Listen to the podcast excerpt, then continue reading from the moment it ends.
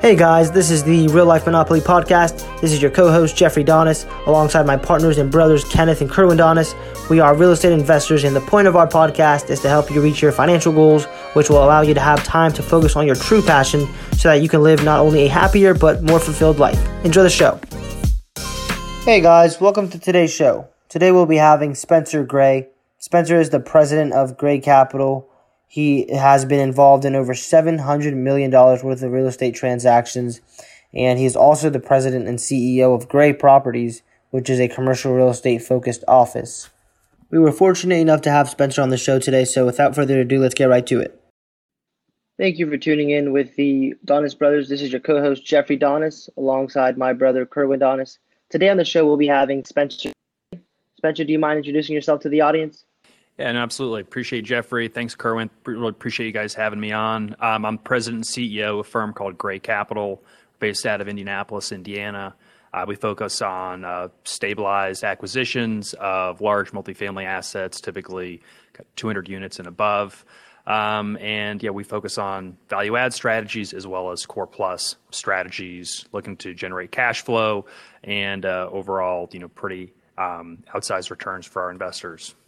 Do you mind going into how you got started in real estate and what your background was, if there was something that you were involved before that? Yeah, no, sure. So I got started in real estate after a friend. I was still in high school, and a friend of mine approached me, and his father had been flipping homes, and this was prior to the Great Recession. And he said, I want to teach my son how to flip homes, get into real estate. And part of that was, he told his son, you really should go out and find a partner. Real estate's a team sport. And so I got wrapped in, didn't know anything about real estate, didn't know anything about flipping outside of, sounds great. People need a place to live and, sounds fun. It would be a good summer project. So we both borrowed some money from our parents and, learned a lot along the way, learned a lot of what I'm not good at and what I'm probably better suited for. And, we really didn't make any money on that flip. Credit started tightening up. People couldn't get loans. But this was a relatively kind of a low income demographic target for the flip, someone who usually shouldn't be able to be approved for a loan. But that's what was going on, prior to 2007. And so we turned into a rental, eventually sold it. But that kind of ignited that spark to be interested in real estate going forward. And real estate was always kind of a thing I was doing on the side after that. I went to college. I went to music school down at Indiana University. I wanted to get into music production, run a recording studio. I wanted to run my own business, but I was very passionate about music at the time. Still am, but I wanted to turn that into a career back then. And, at some point I was doing that, but getting a little bit burned out. I was doing a lot of work for Audible.com, doing a lot of audiobook production, which really isn't what I got in the industry to do. And so I had an opportunity to start another business, selling and distributing hops for the craft beer industry. We quickly grew to being one of the largest firm in the Midwest, one of the larger firms really in the U.S., at least one of the fastest growing firms. Ended up selling that business around 2015. And I still had real estate kind of in the back of my mind throughout the entire process. And so my wife and I, my wife's been my business partner for well over a decade at this point, before we got married. And we said, we love real estate. We'd been learning about multifamily apartments, these larger scale kind of buy and hold, way to generate cash flow, to build long-term wealth. And we said, this is the strategy that we want to pursue.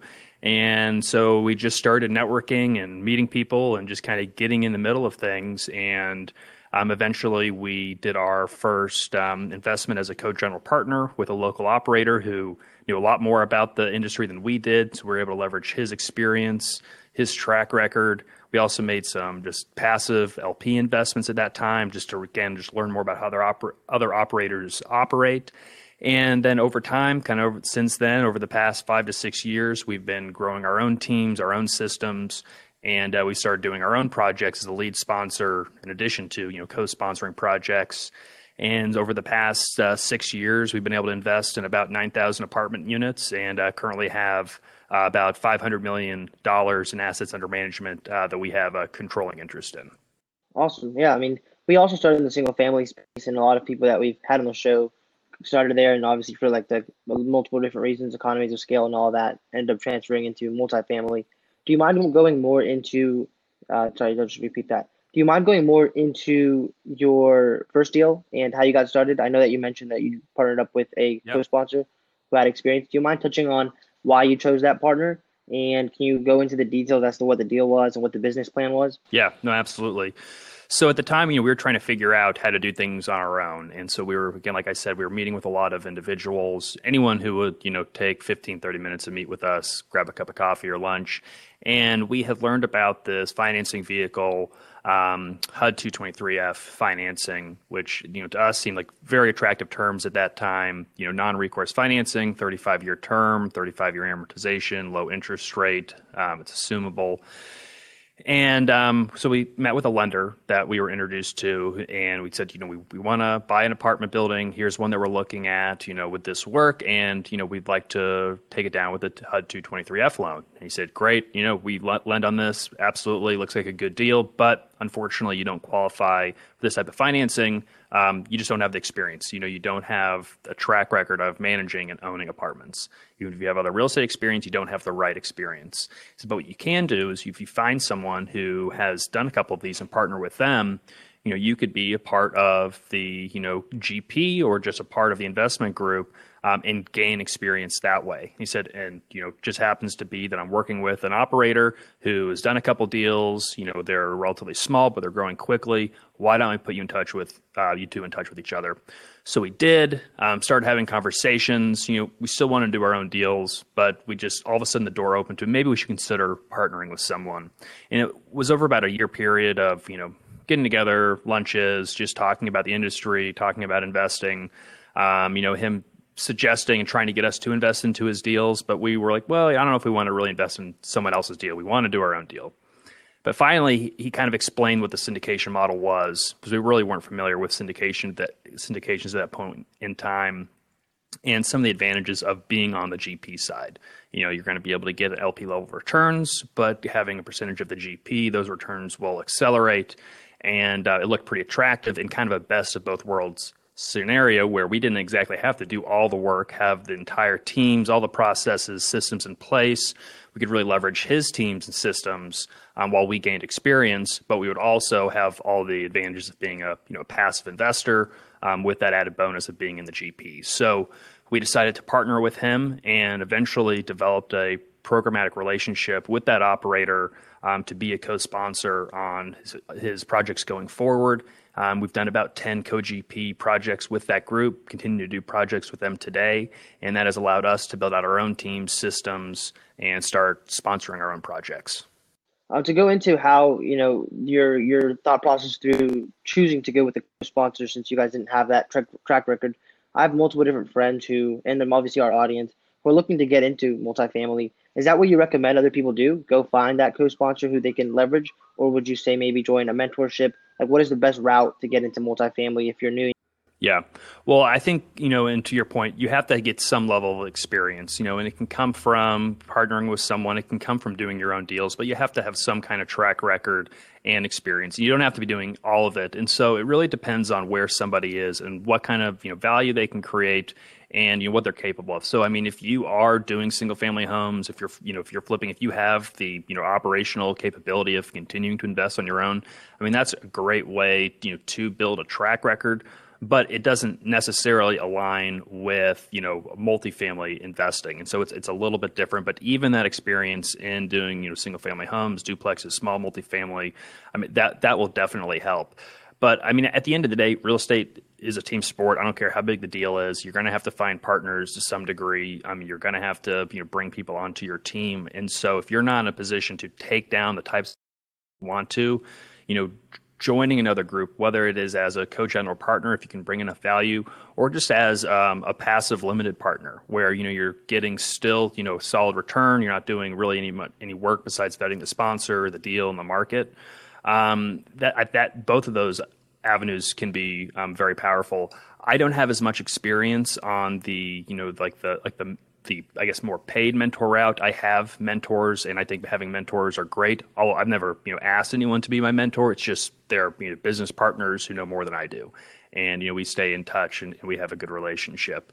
So I think having people like that is key. And I know plenty of people who have paid for a membership or a mentorship or getting into some kind of program, and that does work because then you're involved in a community. You can kind of bounce ideas off of people and form those teams and partnerships. And so if you don't necessarily have access to somebody who's already doing this, another operator, you can pick their brain.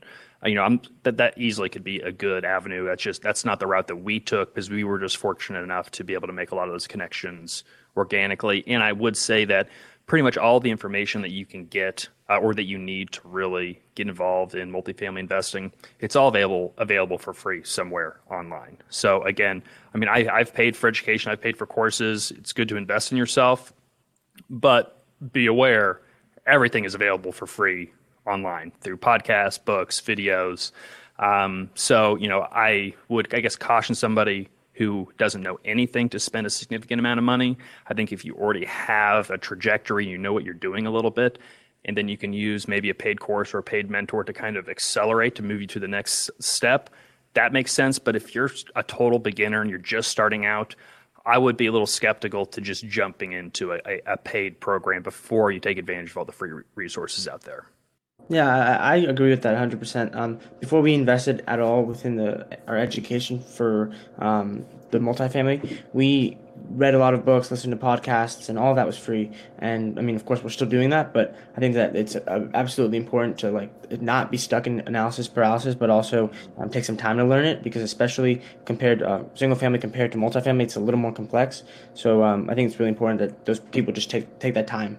And I did want to touch on something that you mentioned earlier about the previous businesses you did. You said you were involved with Audible, and you also had beer tops, I believe is what you said. I'd love to know how you. Yeah, sorry. I would love to know how you took what you took from those businesses and what you learned from that, and how you applied that into multifamily. And I'm just curious, when you approached investors, did you leverage your previous background in order to kind of just establish that credibility with those investors? Yeah, no, that's a good question. And so on the last part of your question, absolutely. I think that was a big advantage to us, is that we were, exiting a business, and we had, a track record of success and being organized and, doing what we said we were going to do. And so we had a, small, pool of investors, essentially friends and family who were like, okay, Spencer and Alex, my wife, they know what they're doing. They are, capable enough of, taking a project and, pursuing it and doing what's right. So that definitely was, a springboard. Now, it's not everything. Someone who's done well in one business, it doesn't always translate. But, at the same time, business is business, and good business practices in one industry, do translate. From my days, as an audio engineer and doing a lot of work from Audible, it translates in many ways, but not always directly. It translates right now. Like I said, I used to be an audio engineer. So, I've got a nice microphone and, way too much money in studio equipment than I need for a podcast.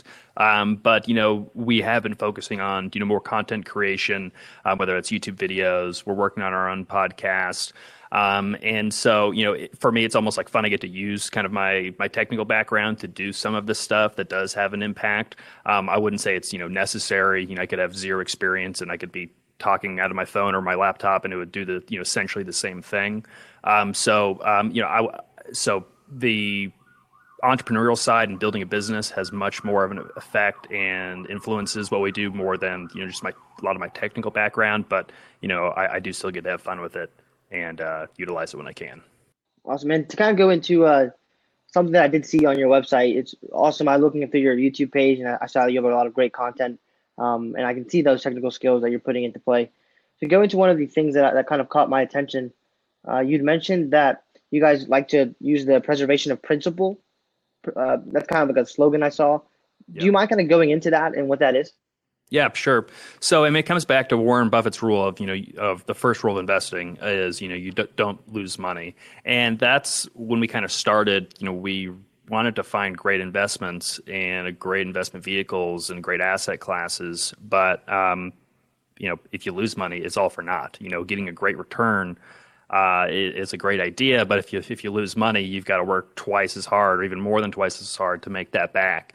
And so standing at a just at a foundation of, you know, we want to pursue projects that are going to work and that are protected from the downside. And even in a worst case scenario, they're still going to, you know, make some return, beat inflation, and we're not going to lose any money. So like when we're looking at a project and we're underwriting it, like, you know, we have, you know, our base case assumptions where, you know, we think this is somewhat reasonable. Let's err on the side of being conservative. You know, we'll look at, all right, maybe a higher growth scenario, but then, okay, then let's break the model and look at a worst case scenario. So let's bring rent growth to zero. And even with some expense growth, you know, what if our interest rate rises significantly? What if vacancy drops? You know, what are all of our break evens? And really seeing where the model starts to break down. And if we find ourselves in this situation or that situation, if we have a hard time really kind of extrapolating what it would cause to, you know, wreck the deal that much. You know, okay, well, we're at 95% occupancy. Can we go down to, how would we go down to, you know, 70% occupied? How do we lose 30% of our resident bases? Could that happen? And, you know, what in the market's going to happen to get 0% rent growth for an extended period of time? And are both of those things going to happen, you know, simultaneously? And if that scenario of a worst case scenario seems very far-fetched, and the more extreme it is, the more comfortable. But we want to make sure that, okay, even in that, you know, really extreme downside scenario, you know, when we look at our model, okay, well, you know, we're getting a 10% IRR over a 10-year period. You know, that's not what we shoot for by any means, but okay, so you've made a sort of an average of 10%, you know, on your money over 10 years. You know, you're basically hitting what the average S&P 500 does. So we're relatively comfortable in a sense that, you know, not only are we going to, you know, not lose any money on this project, but we're going to still at least, you know, beat inflation and at least try to track what the stock market does. Awesome. That's something that I kind of wanted to go into also. I was watching one of your videos and you mentioned there are some of the boxes that you always look to check when you're underwriting a deal to go along with that principle of preserving the capital or the principal. Can you go into some of those boxes that you like to check and some of the things that you make sure a deal has before you move further and maybe just submit an LOI or the next stage of the process? Sure. Yeah. So yeah, we have a checklist. We have a checklist for a market, then we have a checklist, you know, for the deal itself. And, you know, we, you know, unlike some groups who, you know, operate in, you know, a lot of different markets, you know, we stay relatively concentrated on the markets that we know best, you know, starting with our backyard in Indianapolis and some other markets in the Midwest. And so but from a market standpoint, you know, we start from kind of the basic demographic check boxes. So, you know, population growth, you know, it has to be positive and really we want to see it over 1% annualized. Job growth, we also want to see that being positive. We want to see some positive wage growth. And then this is in like the total market, but also the submarket. And then you're diving down into a, you know, 1 mile radius, 3 mile, 5 mile, 7 mile radius, you know, from the asset itself. It has to continue to check those boxes because even if the overall market's growing, if your submarket, your location is declining in value, you know, that's a disqualifier right there. Also in the market, we want to look for, you know, some kind of story that translates to tangible drivers of the economy. And so whether it's industries moving in, headquarters moving in, you know, some kind of shift in demographics or migration, you know, what's really driving that market tells a very clear story, but then that story can be backed up by empirical data and evidence that we can, you know, show for ourselves and also help our investors kind of understand that story. And then for the project itself, you know, we have a, you know, a long checklist of criteria, and some of it's return criteria, you know, some of it is, you know, more practically just the type of asset. So, you know, we're typically looking for properties that are over 100 units, kind of 100 being on the smaller side, but ideally we'd like to see closer to 200 units or above. So it kind of has to be in that scale. And really that comes down to, can you afford on-site management and an on-site team to easily manage the asset itself? You know, we also want to see that there is, you know, a sufficient risk premium for the project itself. So looking at our return criteria, you know, for a value-add project, more of a workforce housing play, we'd like to see a higher degree of cash on cash. So, you know, closer to an 8% cash on cash out of the gate. trending to double digits after 3 years, and hopefully a double-digit cash-on-cash return, throughout the life of the project, at least an average of 10% cash-on-cash over the life of the deal. A newer project, maybe a core plus asset, built in 2010 or so, will accept lower cash-on-cash, closer to 7%, trailing or trending to like a 9%. But on either of those strategies, we're trying to hit a 15% IRR.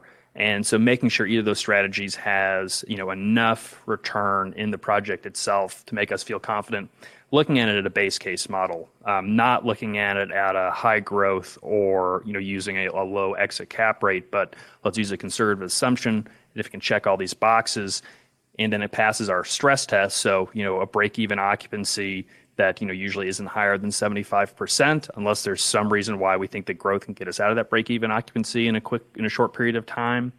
We want to see a debt service coverage ratio, usually hopefully above 1.25. We'd like to see it closer to 1.4, 1.5, really in the first year.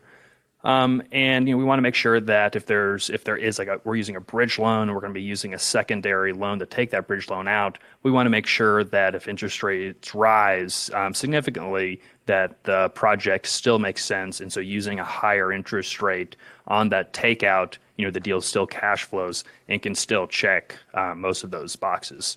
And then, looking at, especially if we're looking at a market that is not directly, near us, it's a little bit further away, just the logistics of management. And can we put the teams in place and the business plan together where we can effectively manage the project? That's another key piece.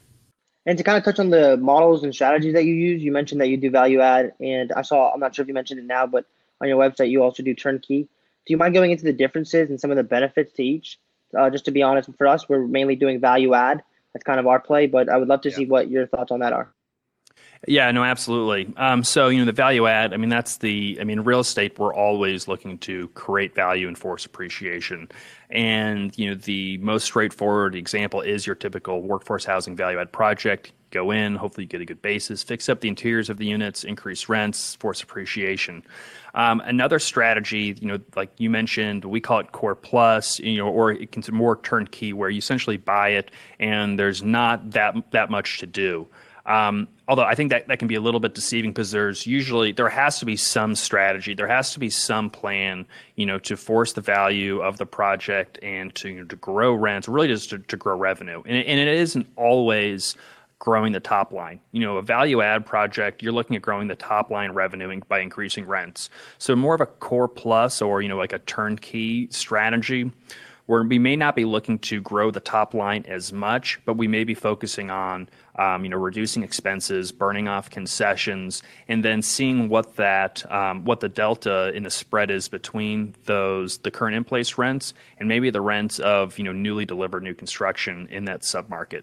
So when we're going to buy a property built in the mid-2000s, 2006, 2010, 2015, they may be charging $1,200 a month, but the new construction down the road is charging, $1,800 or $2,000 a month. And so if we can go in and, maybe we're not going to hit where the rent level that they're hitting, but maybe we can narrow that gap and we can get $50 or $100, cured of any deferred maintenance at the property, but not spend, $5,000 to $10,000 per unit on a value add project, but spend, maybe $1,000 a unit. And so while we're only getting that, $50 or $100 rental increase, that return on that $1,000 is significantly more, and you're not having to spend a significant amount of capital to move the rent. So it's less work to kind of move things a similar degree.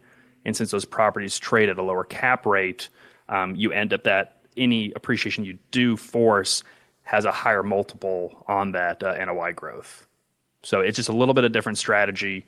And I guess to bookend that, the reason why we started looking at those more turnkey or core plus strategies is that in the market, we were witnessing that a lot of workforce housing and value add deals were really having that upside priced in. So instead of being able to buy, a value add workforce housing deal at a 7 cap, you raise rents and then you're operating at, an 8 or 9 cap, all of a sudden they're selling for 5 caps. And the same deal that, for which is the same cap rate that a almost new property would be selling for. And so, sure, you can force appreciation of the asset, but maybe you can only force it to a 6 cap or a 6.5 cap, as opposed to forcing it from a 7 to an 8 or an 8.5. So we didn't see as much risk premium on some value add projects, which kind of opened up an opportunity for some newer projects. Cool. So I just wanted to ask, you mentioned something about a burning off concessions. For any of our listeners who might not be familiar with what that is, could you explain what that is and also how you went about essentially getting rid of those? Yeah, absolutely. So as a good example, we bought a property at the end of 2020. It was a relatively new construction. It was finished in 2018. And they still had a significant amount of concessions at the property, about $340,000 worth of concessions per year. Now, the owners had been already burning those concessions off, and actually, while we were under contract, they were basically halving their level of concessions, every single month. But a lot of our NOI growth projections and the forced appreciation, wasn't really coming from growing the nominal rent of the property, but it was just to continue to burn off those concessions. And so we were able to add, essentially $300,000 of NOI just by reducing the levels of concessions. So we're not raising rent to new residents. On renewals, obviously, those residents who had concessions, we have to kind of, make sure that they're on board. But just by reducing that concession level, which is somewhat typical for a new construction, we're able to, increase NOI without having to raise the rent significantly. And at the same time, for that property, we're also reducing expenses, bringing the marketing budget in line, bringing the admin budget in line, running it just a little bit more efficiently in that way. So we're not spending renovation dollars. We're not, moving the residents out and fixing the property up. We're literally just running it more efficiently, but we're still able to increase NOI and force appreciation of the asset. And to kind of go back to one of the points that you touched on regarding the asset and the business plan matching the market, do you mind going into how important that is? Because, a lot of people that are new to this space, it's not something that you kind of is really talked about. And I feel like it's something that comes with experience and actually have done a lot of deals and having that happen. Yeah. So I guess an example of business plans that don't match the market is I've seen groups come in to do a value add project, and they are in this mode of they have a model and kind of like a cookie cutter plan that they've been successful at in other markets. And, whether that's going in and, gutting the units and putting in granite countertops and, fully, redoing the units in a market that, really can't justify those rents. They need $200 a month in rental increases to justify that renovation. But really, the market can only support, maybe $50 or $100. And those residents don't care about granite countertops. They're looking for a nice, clean place to live that's somewhat affordable. And so if your demographics aren't highly affluent and, they are more kind of blue-collar or gray-collar jobs, like it may not make sense to go on a full luxury build-out. And so you really have to make sure your demographics in your market are matching, what your business plan is. Conversely, you go into a market that does have those very affluent demographics and you don't do that full-on renovation, and you don't make it, kind of bring it up another level or two, you may be leaving a lot of money on the table just by not having the right business plan, and you've kind of missed out because you could have forced appreciation significantly, but you just missed out on that opportunity. Yeah, that's something that I definitely wanted to touch on. But to kind of go into what your goals for this year are, do you mind going into what you and Gray Capital have planned for the year and, what's to come in the future? Yeah, no, definitely. So this year we've got a goal of $100 million in our own Gray Capital-led sponsored acquisitions. And then we'd like to do another $100 million in co-sponsored acquisitions. So, a total of $200 million of deals in 2021. We're approaching the end of Q1 and, we've looked at dozens of opportunities, underwritten dozens, and, we haven't found one. The market is very different than it was last year, very different than it was 2 years. There are waves and waves of capital rushing into the multifamily space. I mean, it was one of the darlings during the coronavirus pandemic. It's an industry that worked. Not in every market, but that very market specific, but compared to office, compared to retail, I've seen a lot of institutional investors who had been allocated to that space now moving over to multifamily, in addition to all the capital that was on the sidelines last year, now rushing to be deployed. So it's going to be a challenge this year, but we're still committed to kind of hitting those targets of $200 million in acquisitions. But we'll see how competitive the landscape gets, and it's great for our existing assets, but it's very difficult to buy right now. We also like to kind of live by and tell our audiences, even if you're not actually buying the deal, as long as you're underwriting, building those relationships, staying active, when the time comes, you'll be ready, rather than just sitting on the sidelines, because by the time that the deal does come, you're not going to have those relationships with the brokers, and you're not going to be ready to take that action and the next step to get that deal done. But to kind of go into and to kind of go into your why, do you mind touching on that? Obviously, you've been doing this business for a while, and to kind of just keep going and have those aspirational goals every single year. Yeah, the big thing, the big why, for us is financial autonomy, financial independence. We want to have full control over our lives and not be subject to whatever external forces are going on. We want to be able to take control of our time and to use that time however we see fit. It's time's the greatest resource, and so whether that's spending time with our family, taking nice vacations, living the life that we want, taking care of the people that we want to, being able to give back to our communities, putting ourselves in the driver's seat and having control over our own life and our destiny. I mean, that's the overarching why, is to, have control over our own life. And then that from that there feeds on all of these other, things that you want to do and kind of in other goals. But, that financial autonomy is the kind of the biggest underlying reason. And, we think that investing in multifamily assets is a great vehicle to pursue that for a number of reasons. And that's why we're excited to help folks who have a similar vision pursue that. 100%. And that's exactly why we're doing it as well. And a lot of people that we have on the show have that same why. To kind of go into our express round, where I'll just ask you a couple of questions at a pretty quick pace. And it pretty much, you can tailor it towards business or your personal life, whichever you prefer. Awesome. So first question is, what is the biggest mistake you've made in real estate specifically? And what did it teach you?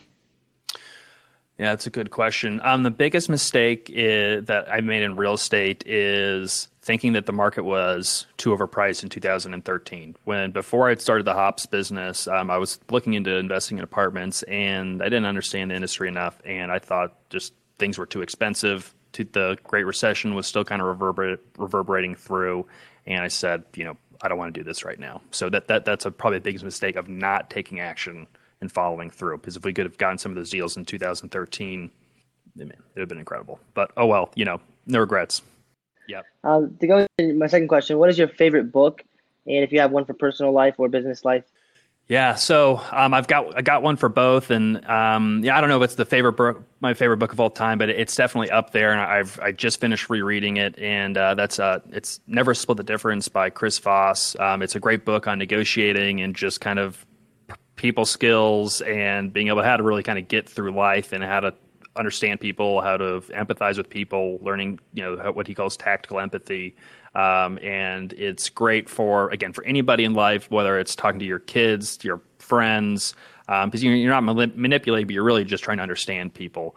And so in your personal life, but also in business, in multifamily real estate, whatever it is, being able to understanding the desires of someone else and kind of helping them see your vision is a critical life skill. So if you haven't read it, I would definitely read the audio or listen to the audiobook or read the book. That's one that we also read a while ago, and it really just changes your perspective on how to talk to people when it comes to negotiations. Because at first we were like really big on sales, and I was like the acquisition guy for that single family business. And after I read that, I was like, wow, I was doing this all wrong, like having a wrong mindset. Exactly. Emphasize something that you also touched. You mentioned that you reread the book. A lot of times, I think even we do that as well. We'll read a book once and then move on and try to read as many as possible. But I think it's important to reread things like it's a textbook and study it because I think that's the way that you can maximize the knowledge you can get from it and just really take advantage of it. Yeah, no, I agree. And especially a lot of times I'll be trying to, I'll be listening to something on Audible and I'm listening to it on, 1.3 speed or whatever, trying to, get through it a lot. But then I'm like, okay, this was awesome. I feel like I missed a couple things. I need to re-listen to this, once or twice before it really absorbs. And, it's a good book if you want to do that and you just haven't gotten through and you're like, okay, I'm done, on to the next. But absolutely. I mean, we're not just, I like listening or reading books for entertainment, but if you're really trying to absorb the information, you have to kind of take another step, whether that's taking notes, highlighting, or just rereading and re-listening. Yeah, for sure. To go into my third question, what is the best piece of advice that you've ever received or that you would give someone, and what has it taught you? Yeah. So that's a good question. I think the ability to think big on a larger scale is, and that's an easy thing to say, but we get so focused on our, just what's around us and what we can see right in front of us. And it's very difficult for anybody to see the forest through the trees and what's really possible. And really anything is possible if you take the time and build a plan and put the right steps together. And so, when someone's looking at moving from doing single family homes to multifamily, that seems like such an insurmountable step, but it's absolutely possible. There's so many dozens of cases that it just happened and you can do it. But it's the people who just put the effort in and are persistent and go forward. And it's the same thing. I look at these, private equity groups and, REITs, and they've got billions of dollars under management. And it's like, that just sounds so insane, but it's like, well, they're just regular mortal men, just like we are. They just put the plan together and, networked and found the right people and found the guy who's like, oh yeah, I'll write you the $500 million check. They're out there. Now, I'm not saying that we're in a position to do that, or that's even something that we want to do, but it's just all about what are you pursuing. And if you don't ask for it, you never know what's going to happen. I was halfway joking last year. I said, guys, I've discovered that it's easier to ask for $100,000 than it is for $10,000. I think it might be the same thing to ask for $1 million. I think that's going to be easier than asking for 100,000. And I actually think it may even be easier to ask for $10 million than it is for $1 million. Because the people who have $10 million actually have $100 million and they have to get that money. They have a problem. And where someone who has $10,000, that may be the last $10,000. They may have $20,000. They can only do so much. Now, those people should make the right investment decisions, grow their net worth and everything, but just don't pigeon yourself because you're thinking of, well, who am I and what can I do right now? Think bigger, and then it's about, having that right mindset of, just anything's possible if you can figure it out. You mentioned that I really want to emphasize. One thing is, I culture of people looking for instant gratification and where they can get that, and so a lot of people just aren't willing to put in the work and work without seeing results immediately. So that's something that I think most people, and we're still developing that, but I think that's what sets a lot of people apart from those who succeed and those who don't. And also, just another reoccurring theme that we've gotten from a lot of the entrepreneurs that we've met is they're not afraid to ask for help and to ask, and I think that's something that's so valuable, and that's fear is what stops people, and that sometimes it gets in our way of asking, just making the call, reaching out to people and asking for help. And I think that that's something that I also want to emphasize. Yeah, no, you're absolutely right. And I think people will be surprised to find that people want to help, and you'd be surprised. Maybe you think that you're offering something and you're doing this big ask, but they're actually like, they're going to discover, or you'll discover that they were looking for that. I don't know how many times I'm like, I'm investing in real estate. I don't know if it's something you're ever interested in. You want to just get the record. And they say, I want to invest in real estate. I just don't know how to do it. I would love to be involved and help you and get involved in what you're doing. And I'm like, oh, I thought that you would have no interest. But until you ask, you don't know.